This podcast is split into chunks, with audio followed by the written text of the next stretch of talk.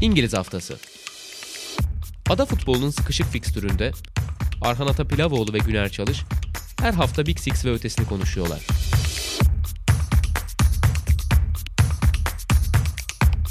Statsbomb işbirliğiyle.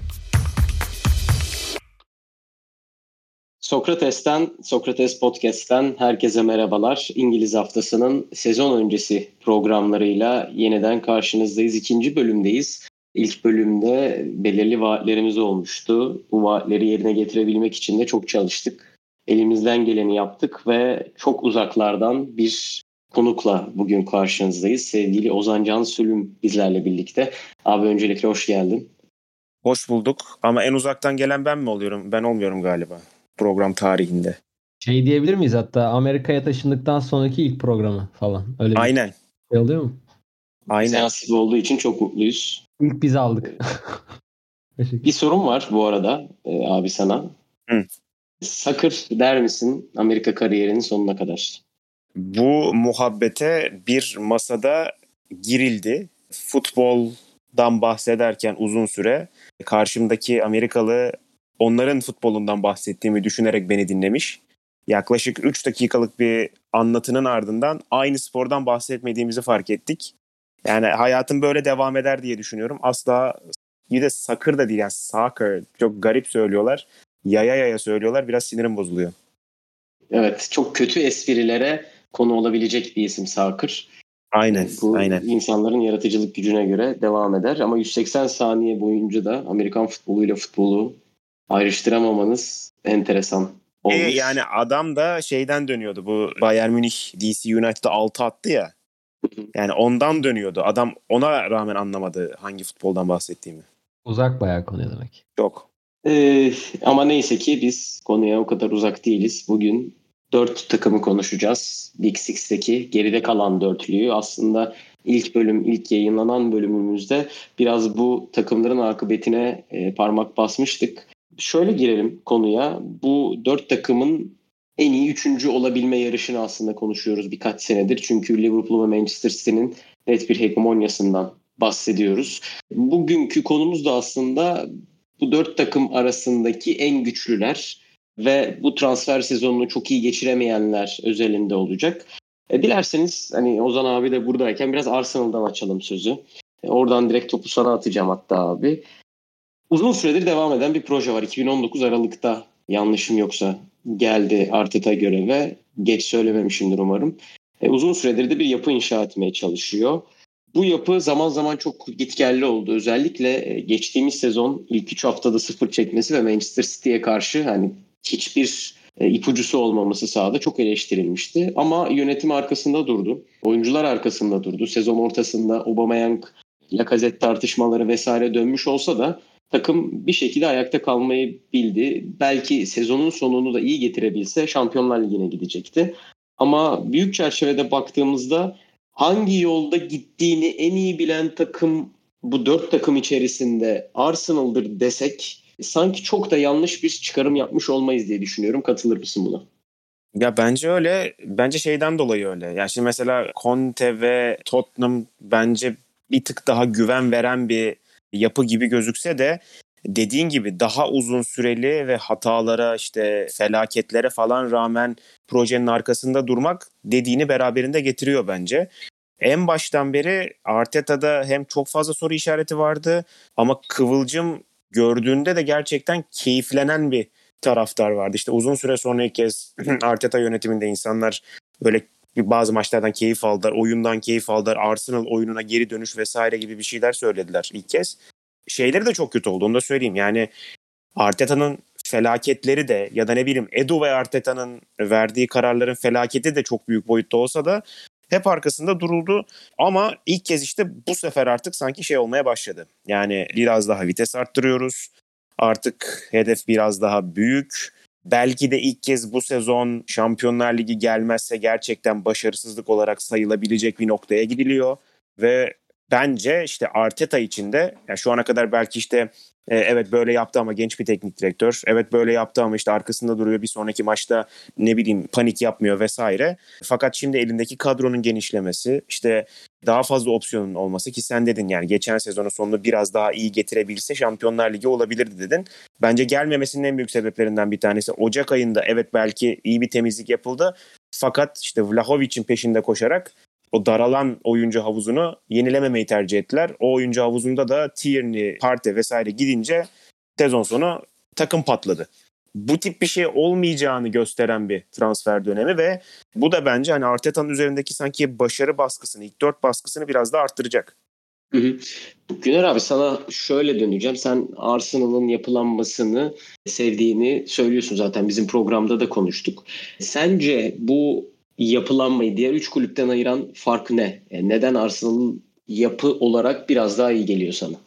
Yani az önce aslında söylediğiniz şeyler biraz diğer takımlarda çok arkasını destekleyen bir organizasyon var mı yok mu o konuda çok emin değiliz. Yani Arsenal aslında çok kötü dönemlerden de geçti ama bu kötü dönemlerden Arteta'ya daha fazla destek vererek de çıktı ve hani o iniş çıkışlarla beraber Arsenal'ın yavaş yavaş bir şeyler inşa etmeye başladığını gördük ve artık bence onun önemli bir eşiğine geldiler. Yani mesela bunu e, Klopp'un ilk iki sezonunu için atıyorum konuşabilirsin. Onlar da bence çok kötü dönemler de geçirdiler ama bir noktada önemli bir kırılma yaşayıp daha sonra hep o bir tepede kaldılar. Yani platoda takip edip oradan da pek fazla düşmediler.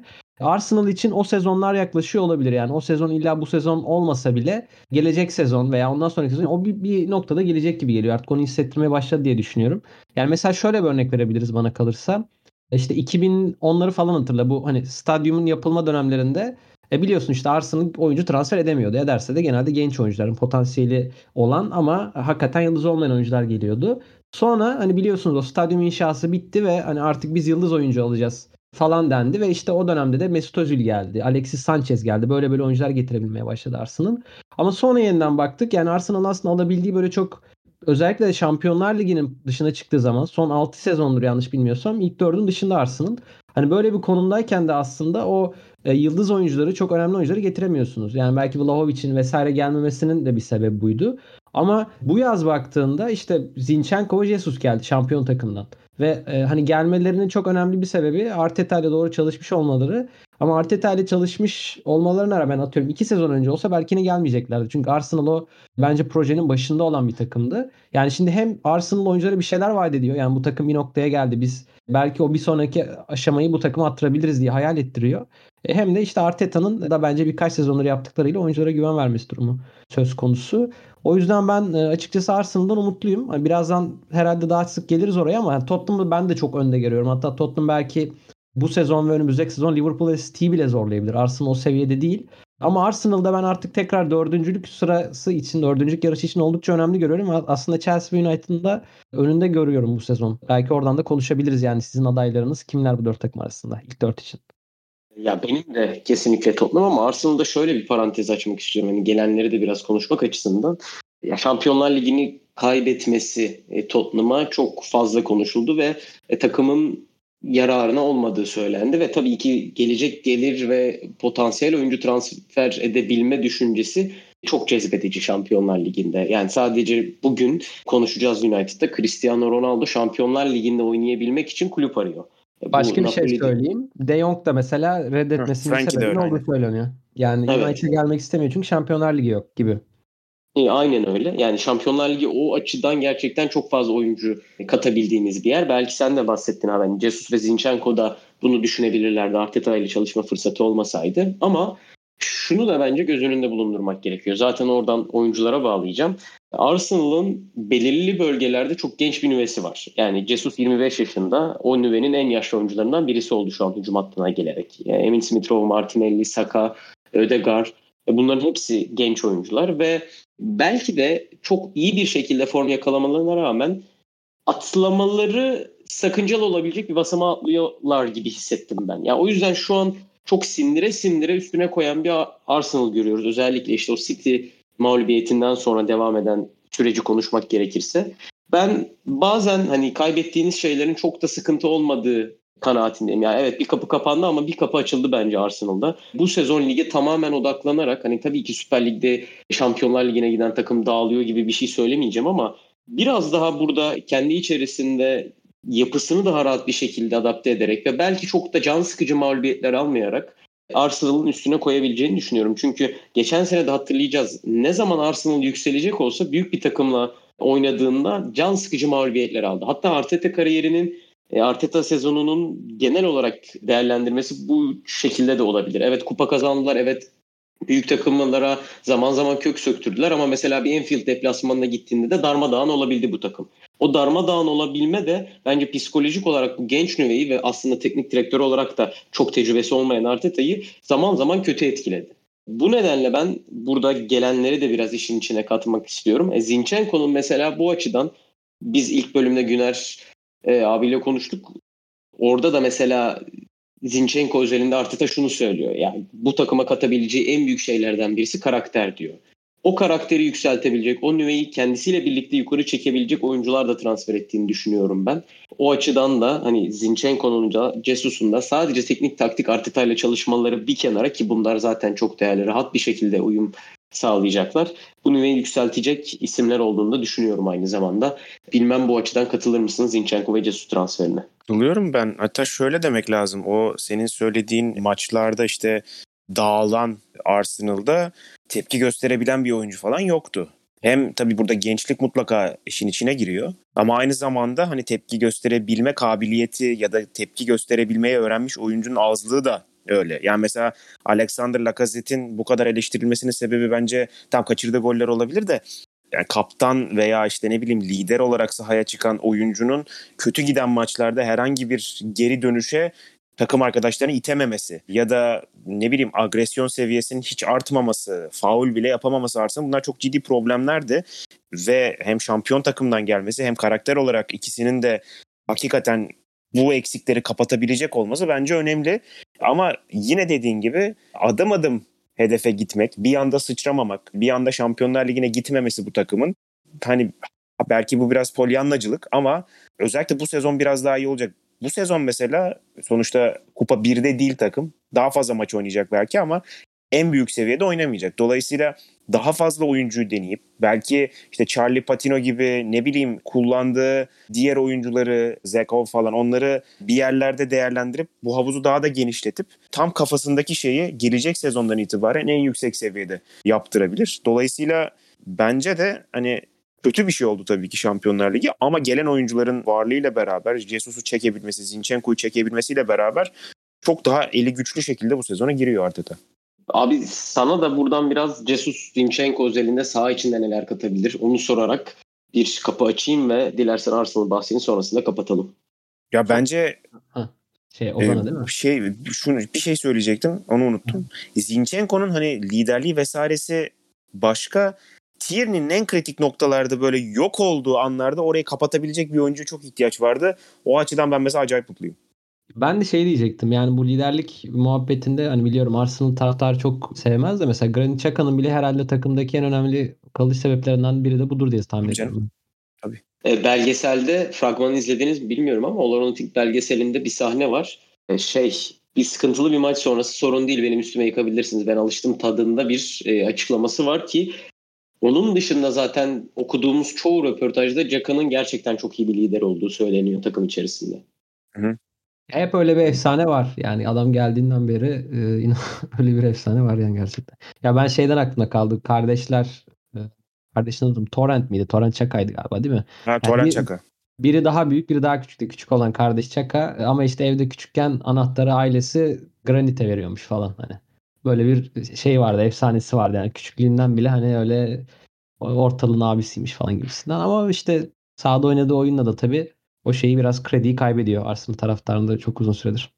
Zinchenko Jesus özelinde bir şey der misin yoksa buradan Kuzey Londra'nın diğer takımına geçelim mi? Ben çok kısa bir şey ekleyeyim. Bu Arteta'nın söylediği bir şeyden e, dikkatimi çekti. Onu biraz vurgulamak istiyorum. Mesela Vieira'yı aldılar ya orta saha oyuncusu. Hı hı. Şöyle bir şey dedi Arteta. Yanlış hatırlamıyorsam dikkatimi çekmişti. Yani önceden mesela Wenger dönemine atıf yapıyor. Çok fazla bu takımda yaratıcı oyuncu vardı. Yani siz de hatırlarsınız. İşte Rosickiler, işte Mesut Özil'ler, ne bileyim Wilshire'lar, şu an sayamadım. İşte Ramsey'ler yani aslında aynı anda dört tane falan ofansif orta saha oyuncusuyla oynayan bir Arsenal izlemiştik biz. Yani hatta takımı e, sevdiren özelliklerden biri de buydu.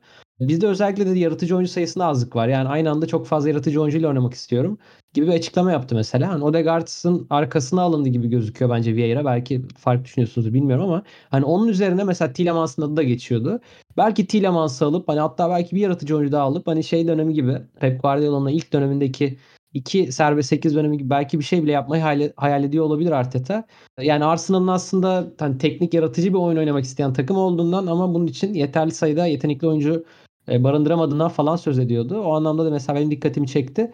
Bence gelecek transfer dönemlerinde böyle bu tarz birkaç oyuncu daha almalarını izleyebiliriz. Böyle hani yaratıcı e, özellikle top hakimiyeti yüksek olan. Tielemans da zannediyorum görmüşsünüzdür. Epeyce bence adı geçiyordu Arsenal'da ama nedense bir şey olmadı orada da bir hareket olmadı. Kaldı yan takım. Ya bence hani e, bu tarz oyuncuları hep de zaman zaman kullanabiliyor.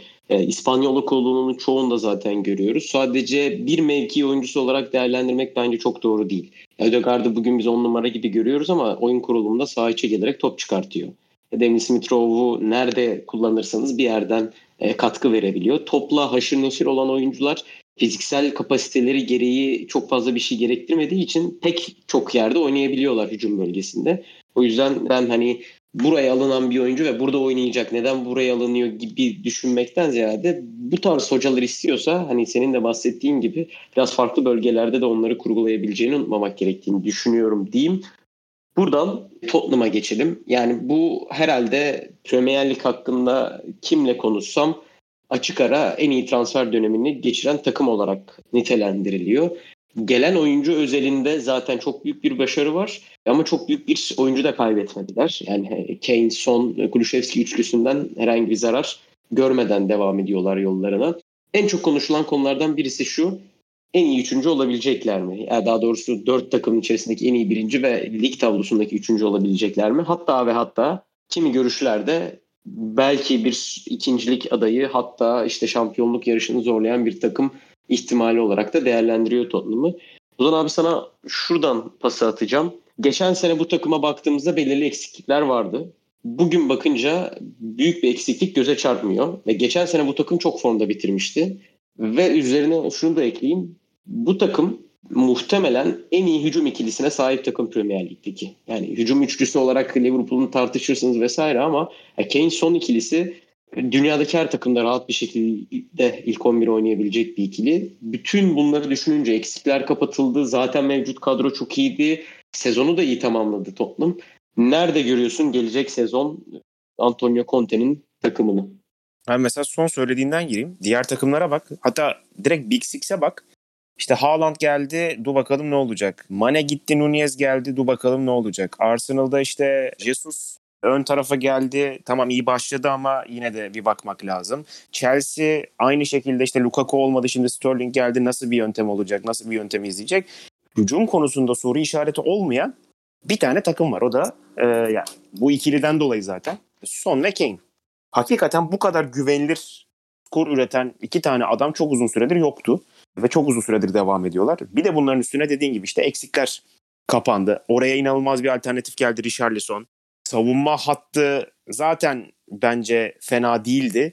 Daha da iyi hale geldi. Ivan Perisic gibi çok acayip özellikle de bence Fantasy Premier Lig'de bayağı işe yarayacak bir adamı aldılar. Defans yapmışlar. Aynen mi? defans yapmışlar. E yani hakikaten inanılmaz bence. Yani eğer kal- beklediğim şey olursa böyle Fantasy Premier Lig tarihinin en iyi savunmacısı falan olabilir bu adam. Evet evet. Ya zaten şeye de gelmek lazım. Bu takım çok formda bitirdi ama özellikle Ocak ayında yaptıklarından dolayı çok formda bitirdi. Oradan başlayan muazzam bir transfer süreci ve yaza sıçrayan muazzam bir süreç. Hani böyle sağ tarafta belki bir sıkıntı var gibi duruyordu. Onu çözdüler. Jet Spence izlediğim kadarıyla diyeyim. Çok inanılmaz fazla izlemedim. Bence çok acayip bir enerji katar. Bisuma zaten hani bir şekilde gidecekti. Nereye gideceği soru işaretiydi. Bence müthiş bir fiyata bayağı iyi bir yere gitti. Ya ben hakikaten eksiksiz bir transfer dönemi ve gerçekten korkutucu bir kadro. Sadece mesela şey için de değil. Dediğim gibi işte Chelsea, Manchester United, Arsenal'ı korkutan bir kadro değil. Yavaş yavaş belki Conte'nin varlığıyla beraber daha yukarıyı da korkutabilecek bir takım olduğunu düşünüyorum. Bunu da ekleyeyim bitireyim.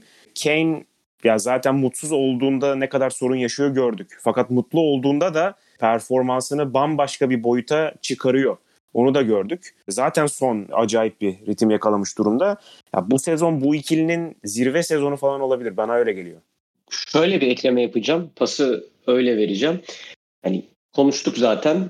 Sol kanat bekinde bir sıkıntı vardı. Conte'nin eski öğrencisi. Oraları çok iyi oynayabilen ve bir hücumcu Perisic geldi. Sağ kanat bekinde sıkıntı vardı. Orası çözüldü. Langle geldi. Tamam bunlar eksiklerdi ve kapatıldı. Ama onlara ek olarak Bisuma geldi. Müthiş bir orta saha rotasyonu. Yani Bentancur'un, Höyberk'in yapabildiklerini yapabiliyor. Yapamadığı bir şey yok kısacası bu oyuncunun. Üstüne üstlük Richarlison eklendi. Şimdi biz geçen sene Tottenham'ı bıraktığımızda nasıl hatırlıyoruz? Kulüşevski'nin inanılmaz bir savunma performansı ama ona rağmen geçişleri de çok iyi oynayabilmesi. Son Kane'in geçişlerde belki de Premier Lig'in Tottenham'a en iyi takım yapma kabiliyetlerini biliyoruz. Bunlara ek olarak bir Richarlison hamlesi geldi ve bu uzun rotasyonda hani takımın biraz daha mesafe kat etmesi gereken anlarda, geçişlerde ya da topa sahip olması gereken anlarda yeni bir opsiyon anlamına geliyor. Eksikler bir kenara zaten takım belli bir seviyede hedef maçları da çok fazla can sıkarak yani Liverpool'la berabere kaldılar son dakikalarda gelen bir golle.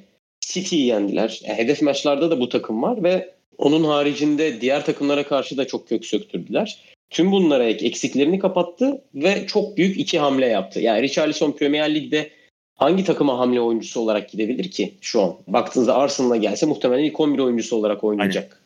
Ee, ama şu an Tottenham onu Kulüşevski son Kane üçlüsünü bozarak ekleyeceğini sanmıyorum. Muhtemelen rotasyonda sonradan oyuna girerek katkısını alacak. Tüm bunlar sana ne ifade ediyor abi? Soru bana galiba değil mi şimdi? Aynen. ya şöyle ben Tottenham'ı zaten hani dört takım üzerinden konuşuyoruz da bu dördünün yani çok önünde görüyorum içinde. Hatta e, yani o ikiliye gerçekten eklemlenebileceğini hem bu sezon hem gelecek sezon eklemlenebileceğini düşünüyorum. Zaten siz sebepleri saydınız ben tekrar etmeyeyim aynı şeyleri. Ya şöyle bir şey olabilir mesela işte 90 e, puan üzerinde bitirdiği sezonlar oluyor artık Liverpool'un ve City'nin. Yani Tottenham'da atıyorum hakikaten oralara gelebilecek bir puan toplayabilir bence. Yani ilk, ilk ikisi atıyorum 96-95, üçüncü 90 bitirse ben çok şaşırmayacağım. Bence çok önemli olaylardan biri buradaki Conte ile alakalı Kane'i kesinlikle tekrar takımı geri kazandırmış olması diye düşünüyorum. Yani Kane gitmişten Ge- geçen yaz biliyorsun olanları. Yani takıma da aslında bir noktada rest çekmişti yani gideceğine dair. Ha sonra onu bir şekilde tatlıya bağladılar ama bu yaz olan bir tanesi en azından gelen haberler o şekilde. Kane'in hatta yeni kontrat imzalamaya bile açık hale gelebileceği üzerine falan. Çünkü hani hakikaten Conte'nin takıma getirdiği o kazanma ruhu ve yeni bir direktif, yeni bir yön hakikaten Kane'i de tekrar Tottenham'a bağlamış gözüküyor. Ee, biraz e, geridekilerin de sorunları. Arsenal'ın evet çok iyi bir yolda olduğunu söylüyoruz ama onlar yolun çok başındalar. E, Chelsea'de işte Abramovich'in özellikle gidiş sonrası tamamen kaosun ortaya çıkışı. United'a zaten girmiyorum hiç. Tottenham'ı bence bu takımların çok önüne atıyor ve bu oyuncuların da gerçekten kariyerlerinde çok artık zirve noktada olması ve bu noktadayken de tam Conte gibi inanılmaz talepkar ve e, hakikaten çok kısa sürede çok iyi sonuç alan bir hocayla birleşmiş olmaları e, kesinlikle Tottenham'ı çok korkutucu bir takım haline getiriyor. Ki bence artık bu sezon çok klişe oluyor artık senelerdir ama kesinlikle bir kupa almaları gerekiyor gibi geliyor bana ki onların işte Pochettino döneminde biliyorsun en büyük sıkıntıları oydu. Yani en büyük kendilerine dert edindikleri konu buydu. Bir türlü kupa alamamalarıydı. E işte son kupayı 14 yıl önce almışlar ama Hani ona baktım programa çıkmadan. Yani 14 yıl önce almışlar. Ondan önce kupayı 9 yıl önce almışlar. Sonra 8 yıl önce almışlar. Yani Tottenham'da zaten hani bundan tarihine baktığında son 30-40 yılına baktığında her sene kupa alan bir takım falan değil. Ama böyle dönem dönem hakikaten iyi takımlar kuran bir kulüp hüviyetinde. Şu anda da hakikaten çok iyi bir takım inşa ettiler ve bu dönemde hem bence burada artık kalıcı hale gelmek istiyorlar. Çünkü Tottenham Premier Lig'in ilk dönemlerinde kesinlikle böyle ilk 3'e 4'e düzenli oynayan bir takım değildi artık bence orada kalıcı hale gelmek istiyorlar. Buranın bir üyesi olmak istiyorlar ve bunu da artık kesinlikle bir kupayla taşlandırmak istiyorlar. Ben yani çok hakikaten başarılı görüyorum onları ve dediğim gibi bu sezon e, Liverpool ve City'ye çok çok yaklaşabilirler. Yani biz hani 2 artı 4 olarak ayırıyoruz bu takımları ama belki gelecek sezon eğer podcast atıyorum tekrar yapacak olursak belki 3 artı 3 şeklinde ayıracak olabiliriz diye de tahmin ediyorum. Bence o kadar iyiler ve hani sizin dediğiniz gibi şu an herhangi bir eksiklikleri de bence kesinlikle bulunmuyor ve hani Conte de bu transfer döneminden memnundur diye tahmin ediyorum. Belki görmüşsünüzdür hatta Kane daha da kalınlaşmış yani bayağı kaslanmış falan. Hani Conte'nin kullandığı forvetleri biliyoruz. En son işte Lukaku'nun ne hale geldin, ne kadar iyi verim aldın ondan. Hani Kane son birkaç sezondur biraz daha böyle geriye gelen 10 numara gibi kullanılıyordu ama belki tekrar ilk dönemlerindeki o golcü haline de geri dönüşte yapabilir bilmiyorum. Yani takımın zaten hani pestili çıkmış. Belki o videoları yine görmüşsünüzdür. Hani bir yere kadar koşuyorlar. Son Kane yılıp kalıyor falan. E, acayip de bir kamp dönemi geçirdikleri söyleniyor. Hoca çok yüklenmiş yani. O yüzden çok sert hızlı başladıkları bir sezonda olabilir gibi geliyor bana. Çünkü zaten Conte başlangıçlarda yapan eden biri. Ben çok umutluyum yani Tottenham'dan ve hani 3. sırayı açıkçası başka bir takım alabileceğini düşünmüyorum bu dört arasında. Ben şöyle diğer takıma geçiş yapacağım. E, şimdi Conte'nin varlığı hani bahsettiniz siz de tam bir kısa dönem hocası. Ya geldiği takımların hemen hepsini etki ediyor ve burada etki edebilmesinin temel sebebi etki edebileceğini düşünmediği takımlara gitmemesi. Yani burada topluma gelirken de Paratici'den çok fazla söz alarak geldi. Ocak ayında hatta memnuniyetsizliğini belirtti ki bana sorarsanız yine Ocak ayının en iyi transferlerinden transferlerini yapan takım Tottenham'da. Yani Eriksen'i Brentford'la bir kenara bırakalım. Bentancur'da Kulüşevski de direkt 11 oyuncusu oldu. Ve bu Chelsea'de de böyleydi. Inter'den ayrılırken de böyleydi. Lukaku gittiği, gidiyorsa ben de gidiyorum dedi. Yani ben Conte'nin hesaplayamadığı, başarılı olamayacağı düşündüğü savaşlara da pek gireceğini düşünmüyorum açıkçası söylemek gerekirse. Benim hani diğer dörtlüde e, onları ön plana çıkarmamın sebeplerinden birisi bu. Bir de şunu ekleyebilirim onları önde görme nedenlerimden. Şimdi Bisuma'nın eklenmesi ve Richarlison'un eklenmesi içeride bir rotasyon ihtimali doğuruyor size. Yani her takıma karşı aynı oyunu oynayacaksınız diye bir şey yok. Evet Conte Chelsea şampiyonluğunda Arsenal'dan 4 yedikten sonra dörtlüyü bozdu. Üçlüye geçti. O üçlüyle çok net bir şekilde devam etti. Inter'de de bir 3-5-2'si vardı. Onu da çok net bir şekilde korudu. Burada da bir 3-4-3 var. Ama yani sonuçta üçlü varyasyonlarını iki farklı takımda da çok iyi şekilde uygulayabildiği için ben şunu düşünüyorum. Bisuma'yı zaman zaman orta sahaya atıp orta sahayı üçleyebilir. Ve son Kane'i bir çift santifor gibi görüp Kulüşevski'yi belki bir sağ kanat beki gibi görebiliriz senin içerisinde. Ya da yine 3-4-3'ün farklı versiyonlarında hani sen Kane'i biraz daha kalınlaşmış ve biraz daha golcü olabileceğine işarette bulundun. Richarlison'u biraz daha fazla derine inen ve orada hani Everton'da yaptığı gibi top tutmaya çalışan bir yapıda görüp Kane'i biraz daha ceza sahası içerisi golcüsü olarak da görebiliriz diyorum. Bu nedenle hani sahip oldukları rotasyon güçleri ya evet biz Tottenham'ı hep nasıl kurguluyorduk kafamızda. İyi bir kadroları var ama hiçbir zaman şampiyonla oynayacak bir kadro değil. Hedef maçlarda sıkıntı yaratacaklar vesaire vesaire. Ama son ve Kane'e bir şey olursa ne olacak? Orta sahada Höyberg'e bir şey olursa ne olacak? Şimdi bu korkulu durumdan da çıktıkları için ben hani o üçüncü olma yarışında çok daha ellerinin kuvvetli olduğunu düşünüyorum diyeyim ve buradan bir başka üçlü takımına geçelim Chelsea'ye.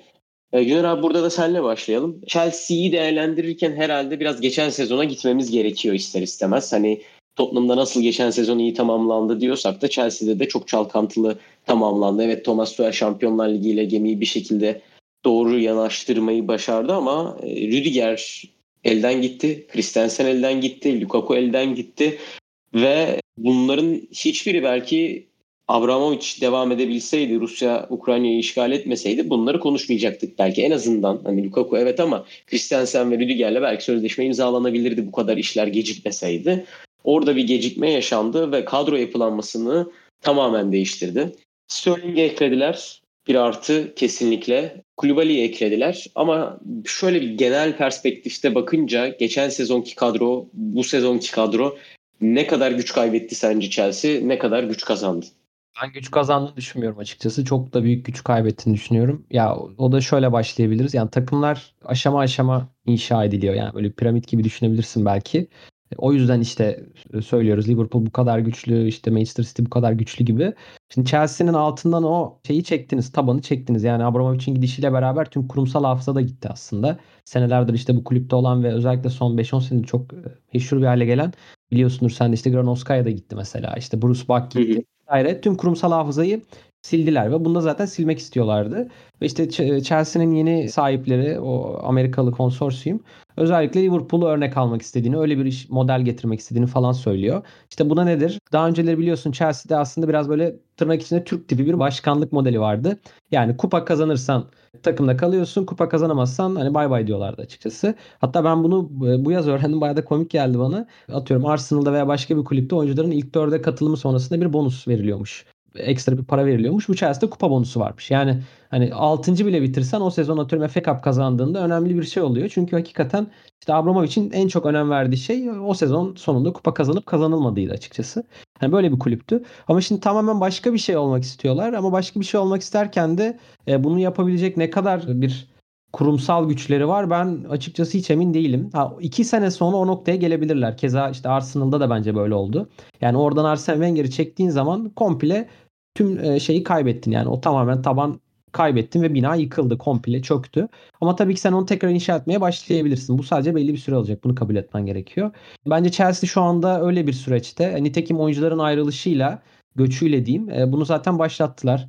İşte Thomas Tuchel son hazırlık maçından sonra takımda çok büyük kriz olduğunu ve işte Arsenal'la bile rekabet edemeyeceklerini falan söyledi. Görmüşsündür belki sen de. Yani mental olarak Arsenal'la aynı seviyede değiliz. Onlar belli bir oyun stiline daha hakimler. İnanmışlıkları var. Biz kafa olarak da burada değiliz falan dedi.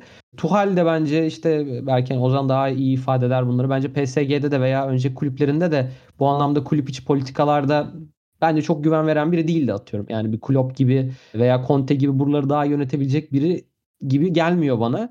Ve sezon içinde de böyle problemler daha çok olabilir. Hani tekim Tuhel'in almak istediği oyuncuları da çok alamadılar. İşte mesela Kunde gitti yine Barcelona'nın alacağı söyleniyor. Belli transferler yaptılar ama belli oyuncuları da alamadılar. Dolayısıyla bence böyle problemlerde daha çoğalabilir. İşte yine aynı yönetimin, yeni yönetimin Tuhel'i bir Klopp gibi, işte bir Guardiola gibi çok güç verip transferleri onun isteğine göre şekillendirmek istediği falan söyleniyor. Böyle haberler var. Ama işte dediğim gibi bunu da beceremiyorlar.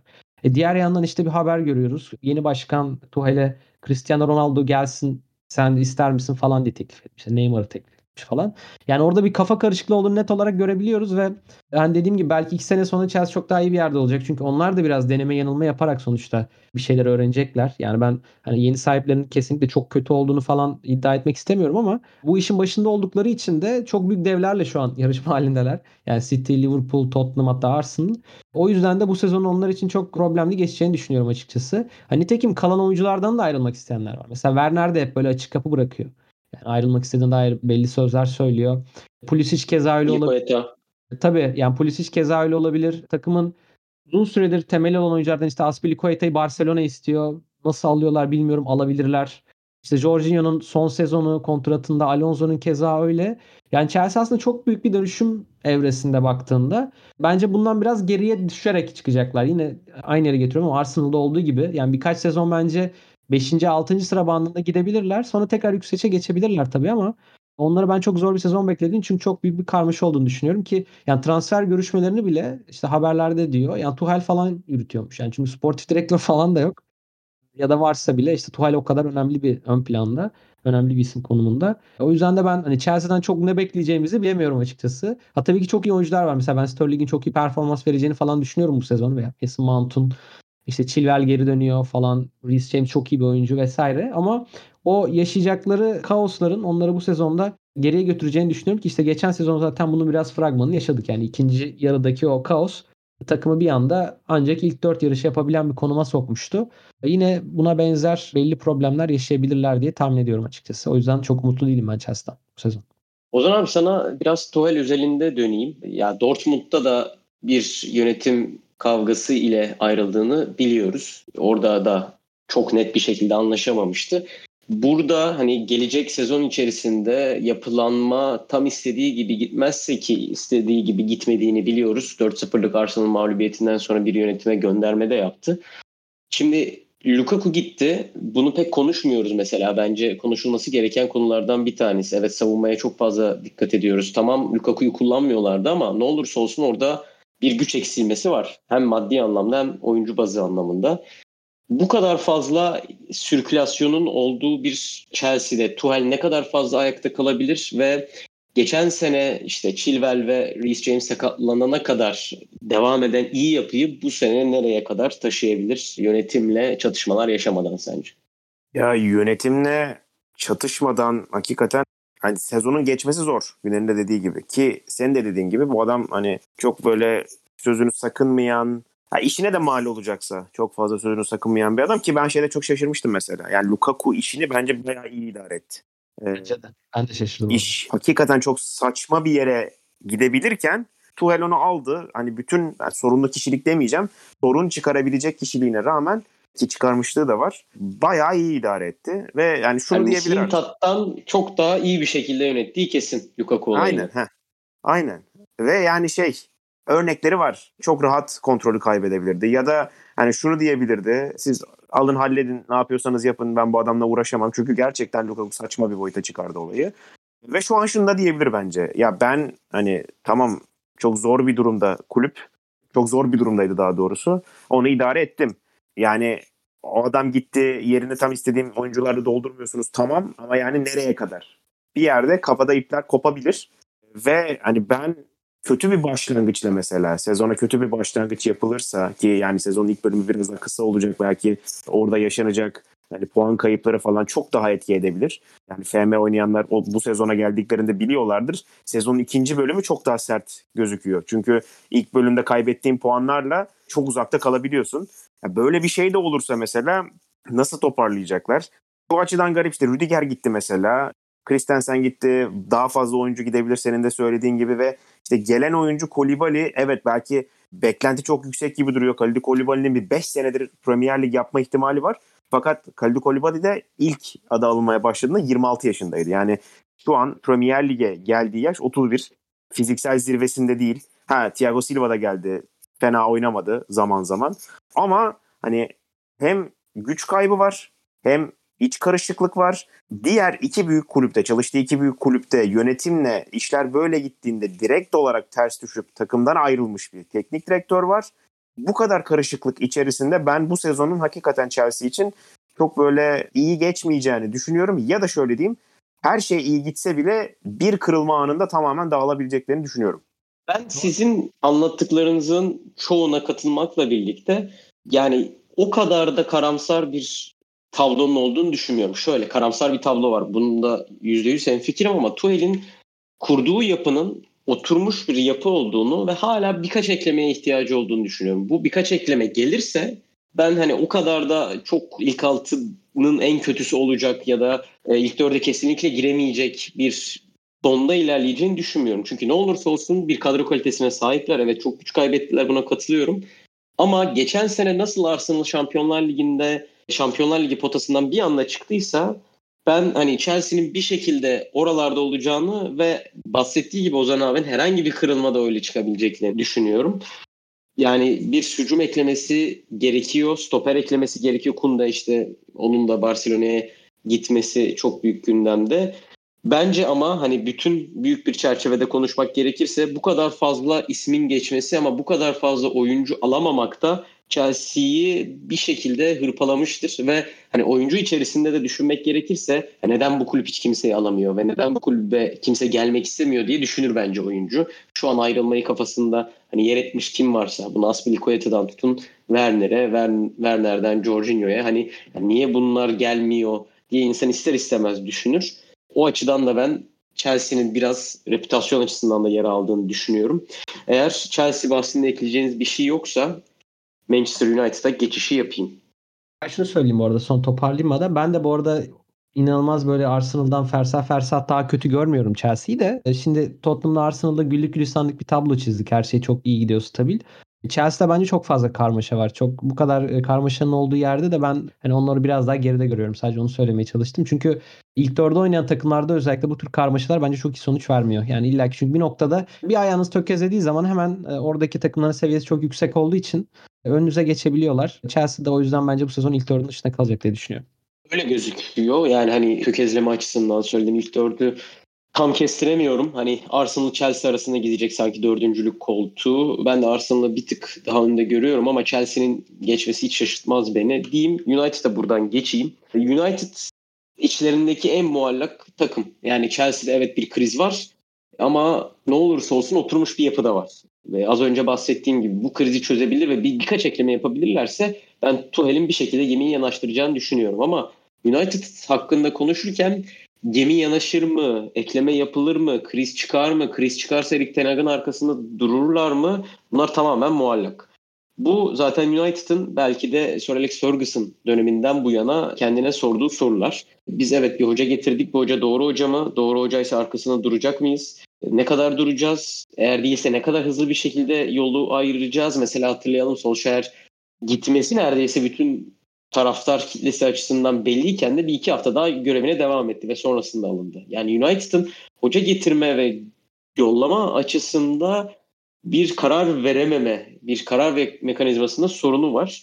Bunu Erik Ten Hag'da ne kadar göreceğiz bilmiyorum. Ama Ozan abi sana şöyle bırakayım sözü. Şimdi Lisandro Martinez geldi, Tyrell Malacia geldi, Christian Eriksen geldi. Birkaç ekleme daha yapılacağı konuşuluyor. Baktığın zaman evet Erik Ten Hag futboluna uyabilecek isimler kabul. Ama şu konuda seninle fikir miyiz? Bu takım ne kadar fazla hani Erik Ten Hag'ın istediği oyuncuları da alsa bence United'ın şu an göndermesi gereken oyuncular daha önemli. Çünkü zaten tek transfer döneminde istediği kadar oyuncuyu alamayacak bu kesin. Ama ne kadar fazla eldekilerden çıkabilirse o kadar fazla United'ın gelecek açısından yararına olur diye düşünüyorum. Katılır mısın? Ya katılıyorum. Ha mesela Arsenal'ın yaptığı şeye benzer bir şey yapılması gerekiyor. Hani Arsenal da ilk geldiğinde böyle bayağı kötü bir tabir olacak ama çöp çıkarmıştı. Hakikaten öyle. Yani o çöplerin dışarı çıkması gerekiyor. Evin dışına bir atılması gerekiyor. Ama yani onlarla ilgili de şöyle bir problem var. Yani bakıyorsun şimdi listeyi açtığında Eric Bailly herhangi bir şekilde performans. Phil Jones hala yani yok yani orada da yok. Fred çok eleştiriliyor. İşte Dalo geldi. Alakası olmadı ilk 11 ile. Van Bissaka'nın yerine şimdi yine oyuncu düşünülüyor. Senle de konuşmuştuk geçen gün. Sürekli sol bek alıyor takım. Yani yani iyi oluyor sol bek yine sol bek alıyor takım. Yine geldi bir tane sol bek. Almada takımın problemi var şu anda ama aynı zamanda yani harcamada ve hani fütursuz şekilde aynı pozisyona arka arka oyuncu alma konusunda hiç imtina etmediğini görüyoruz. E bu da hayvan gibi bir kadro, bir kadro şişkinliği yaratıyor. Alttan gelen oyuncuları mesela çok iyi kullanıyorlar zaman zaman. Sonra oyuncuların yerine bir oyuncu geliyor ve onlar ortadan kayboluyor. Bunu işte Rashford'da, yani Greenwood gerçi ama onda bile gördük. Bu kaosu bir dinlendirecek, bir sakinleştirecek birine ihtiyaç var ve hani o Erik Ten Hag mı? Erik Ten Hag bunu ne kadar yapabilir? İşte ne bileyim oyun tarzını oturtarak e, taraftarı ikna edip tüm bu karışıklığa son verebilir mi? Onunla mı alakalı olay? Ben bunlardan çok emin değilim. Ve bence esas problem de şu. Ne olursa olsun Manchester United taraftarı öyle bir heyecanlanıyor ki şampiyonluk geliyor diye bakıyorlar. Yani hala bu şeyi öğrenemediler anladığım kadarıyla. Hani oradan çok uzağız. Birkaç seneye ihtiyacımız var. Önce bir kadro şekillenecek. Bir sakinleşelim diyemiyor camia. O da bana çok garip geliyor. İşte en son Liverpool maçından sonra işte Ten futbolu geri döndü United işte korkun falan filan diye. Bu sürekli camianın içinde bulunan ateş, alev hiç sönmüyor niyeyse ve ben hani Ten Hag'ın da özellikle hani çalıştığı takımlar profili itibariyle, kendi profili itibariyle e, buna ne kadar dayanabileceğini ben merak ediyorum. Kadroya hakikaten çok fazla katkı lazım. Çok ciddi bir problem var Cristiano Ronaldo. Yani Cristiano Ronaldo konuşuluyor sadece. Takımın eksiklerinden ziyade şu anda ayrılacak mı? Ayrılırsa nereye gidecek? Niye ayrılamıyor? İşte kontratını iptal etsek ne kadar e, masraf çıkar falan gibi şeyler konuşuluyor sürekli. Ve garip bir şekilde tamamen işte kadro yapılanmasına odaklanması gerekirken takımın çok farklı şeylerle uğraşıyorlar yine. Ve yani sezon geldi. Ben sezona girişin de çok sakıncalı olabileceğini, sıkıntılı olabileceğini düşünüyorum. Üstüne o sıkıntılı giriş sonrasında yine teknik direktör değişikliği özellikle Paris Saint Germain Pochettino yollamışken ne olur? O söylenti çıkar mı yine? Ben bunları hakikaten merak ediyorum. Bu kadar fazla soru işareti ya şöyle diyeyim belli bir noktada Wenger ayrıldıktan sonra soru işaretleri yavaş yavaş bitti ve Arsenal bir yere geldi. Fakat Manchester United'da soru işaretinin boyutu her sene biraz daha büyüyor. Ya Chelsea ile aralarında mesela bence şöyle bir fark var. İkisinde de çok büyük kaos var ama Chelsea'nin kadrosu iyi. Yani Ahram bahsetti evet. zaten. Bir nüvesi var. United'ın kadro da kötü yani. Kimse yok gerçekten. Yani, yani kimse yok demek de biraz ayıp oluyor da yani diğer o 5 takımdan bahsediyoruz işte. Hakikaten belli bir oturmuşlukları var. Yani United'ın eksikleri gerçekten çok daha fazla. O anlamda da gerçekten çok iş düşüyor Tenaka. Bir de çok dengesiz. Yani sadece kötü bir kadro değil çok dengesiz. İşte ondan bahsediyorum. Yani sağ bekte eksik, eksik ve kötü. eksik ve kötü. Ya Aaron ben bir, bir madde daha ekleyeyim. Heh. Bence eksik, kötü ve Tenag'ın uyu, oyununda ne kadar uyumlu oyuncular var. Yani Van Bissaka'yı nasıl kullanacaksın yani? Aynen. Ya Van Bissaka'yı nasıl kullanacaksın? Sağ bekte yarım oyuncu var gözüyle bakılırken sol bekte Tov, Teles ve şimdi Malasya var. Yani hakikaten çok garip. Evet evet. Ya bence şöyle de olacak bu arada. Dönem dönem çok iyi sekanslar gösterecekler. Hem maç içinde hem maçın tamamında belki. Sen, sizin de dediğiniz gibi ya diyecekler ki işte off tenak geliyor falan. Ama yani sezonun geneline baktığında bence çok fazla iniş çıkışında olacağı bir sezon olacak ve e, bence aslında Ten Hag'ın geleceğini United camiası belirleyecek. Yani evet biz bu adamla devam edeceğiz ve işte Arsenal'ın yolunu mu takip edeceğiz gibi. E, yani bu fikri satmaları gerekiyor bir şekilde taraftarlara. En başta kendilerine, taraftarlardan önce kendilerine satmaları gerekiyor belki de. Veya işte yine tekrar sizin de dediğiniz gibi her şey en baştan başlayacaklar. Ve çünkü bu kafa karışıklığını her zaman için yaşadılar. Bu geçtiğimiz 10 sene boyunca hep vardı bu. Ya işte bunun bir örneği de atıyorum Ronaldo. Yani hem Sancho'yu da alıyorsun ama aynı transfer döneminde bir nostaljik hamle olarak mesela Ronaldo'yu da alabiliyorsun. Yani çok uyumsuz hamleleri de birbiri ardına yapabiliyorlar açıkçası. Ya şöyle bir şey de söyleyeyim. Yani United tamam bu sene önemli tra- oyuncular transfer etti. İşte Martinez gibi işte Eriksen gibi bence Eriksen de önemli bir transfer. Ama bunların tamamının gerçekleştiricisi, yani sağlayıcısı aslında Erik Ten Hag'ın varlığı. Yani United şu an oyuncu da alamıyor. Hani nasıl Arsenal ilk dörtte olamadığı dönemlerde belli oyuncuları ikna edemiyor dedik. Yani United da işte ikna edemiyor. Program başında konuştuk mesela De Jong'u alamamaları. Üstelik Ten Hag'a rağmen ve oyuncu karşıdan parasını falan alamıyor oluşuna rağmen. Yani dolayısıyla evet United çok büyük bir kulüp, çok büyük bir tarihi var ve çok büyük gelir elde eden bir kulüp ama hani kulübün içindeki o e, kaos havası artık tamamen yolunu kaybetmiştik. E, yani bence oyuncu transferlerinde de gözüküyor. E, ve bence işte bu kaliteyi de getiremeyecekleri için belki eğer onun kafası gelirse yani biz bu adama e, ısrar etmek zorundayız. Çünkü başka türlü yukarıya çıkma ihtimalimiz yok ve her geçen gün daha dibe düşeceğiz.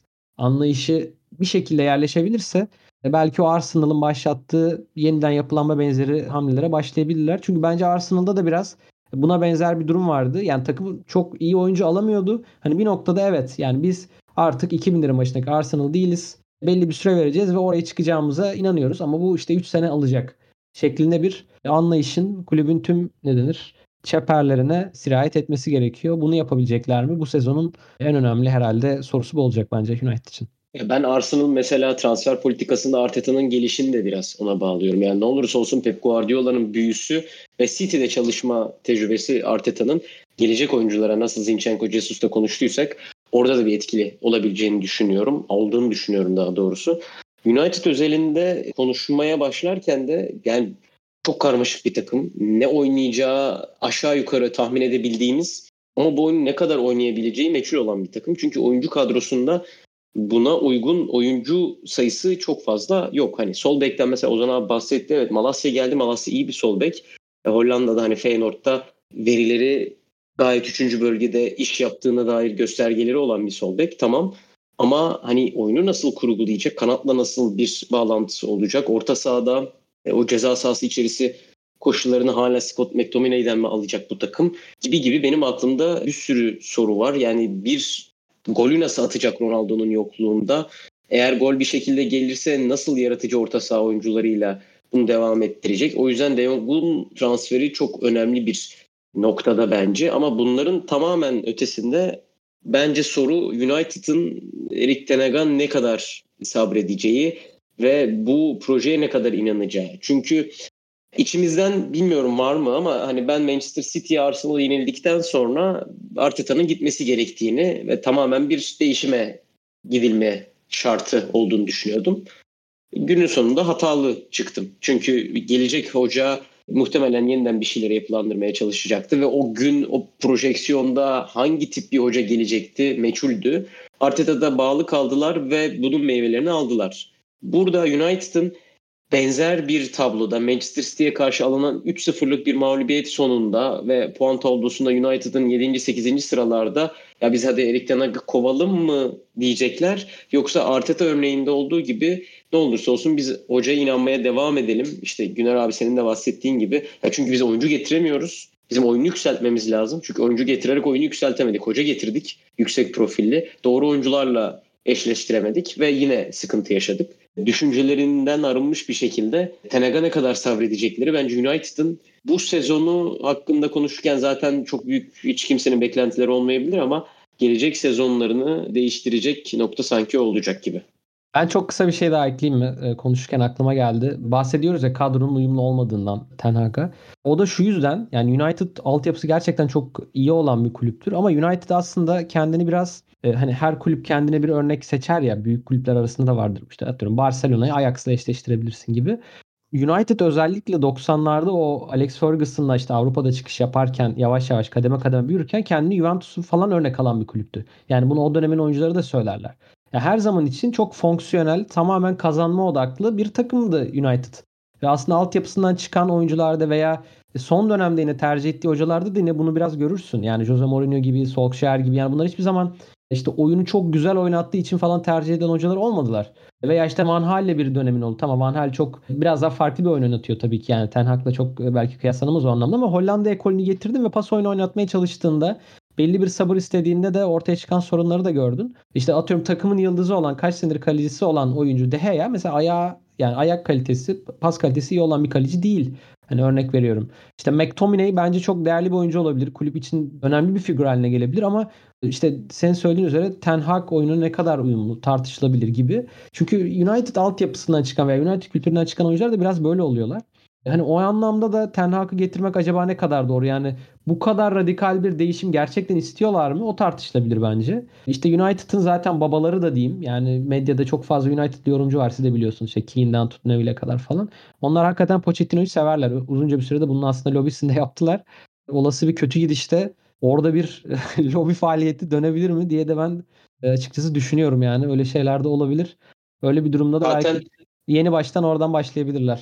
Yani hiç belli olmaz. Tenag'ı getiren en azından fikir veren kişinin de şu an görevde olmadığını düşününce Tenag'ın kötü bir başlangıçta nerede kendini bulacağı çok şüpheli. Ya Pochettino var. Rangnick gitti. Tamam olsaydı da belki çok büyük bir etkisi olmayacaktı karar almada. Ama ne olursa olsun bir karşı fikir sunardı onunla yolları ayırmak isteyenlere.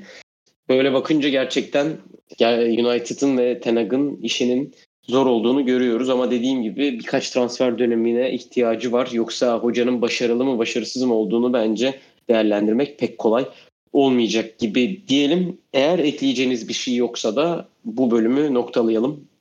Teşekkür ederim ben. Ağzınıza sağlık. Ben de teşekkür ediyorum. Buradan hakikaten yaptığım ilk şey oldu. Bayağı da keyif aldım. Biz çok teşekkür ederiz abi. İngiliz Haftası'nın ikinci bölümünü bu şekilde noktaladık. Sevgili Ozan Can Sülüm Amerika'dan bağlandığı yayınımıza çok teşekkür ediyoruz kendisine. Gelecek bölümde Premier Lig'in geri kalanlarını, e, Big Six'in değil geri kalan 14 takıma biraz değinmeye çalışacağız. Orta sıra takımlarına özellikle bakmaya çalışacağız. Ve onların projeksiyonunu yapmaya çalışacağız diyelim. Ve bizden bu haftalık bu kadar diyerek kapatalım. Çok teşekkür ederiz. Hoşçakalın. Hoşçakalın.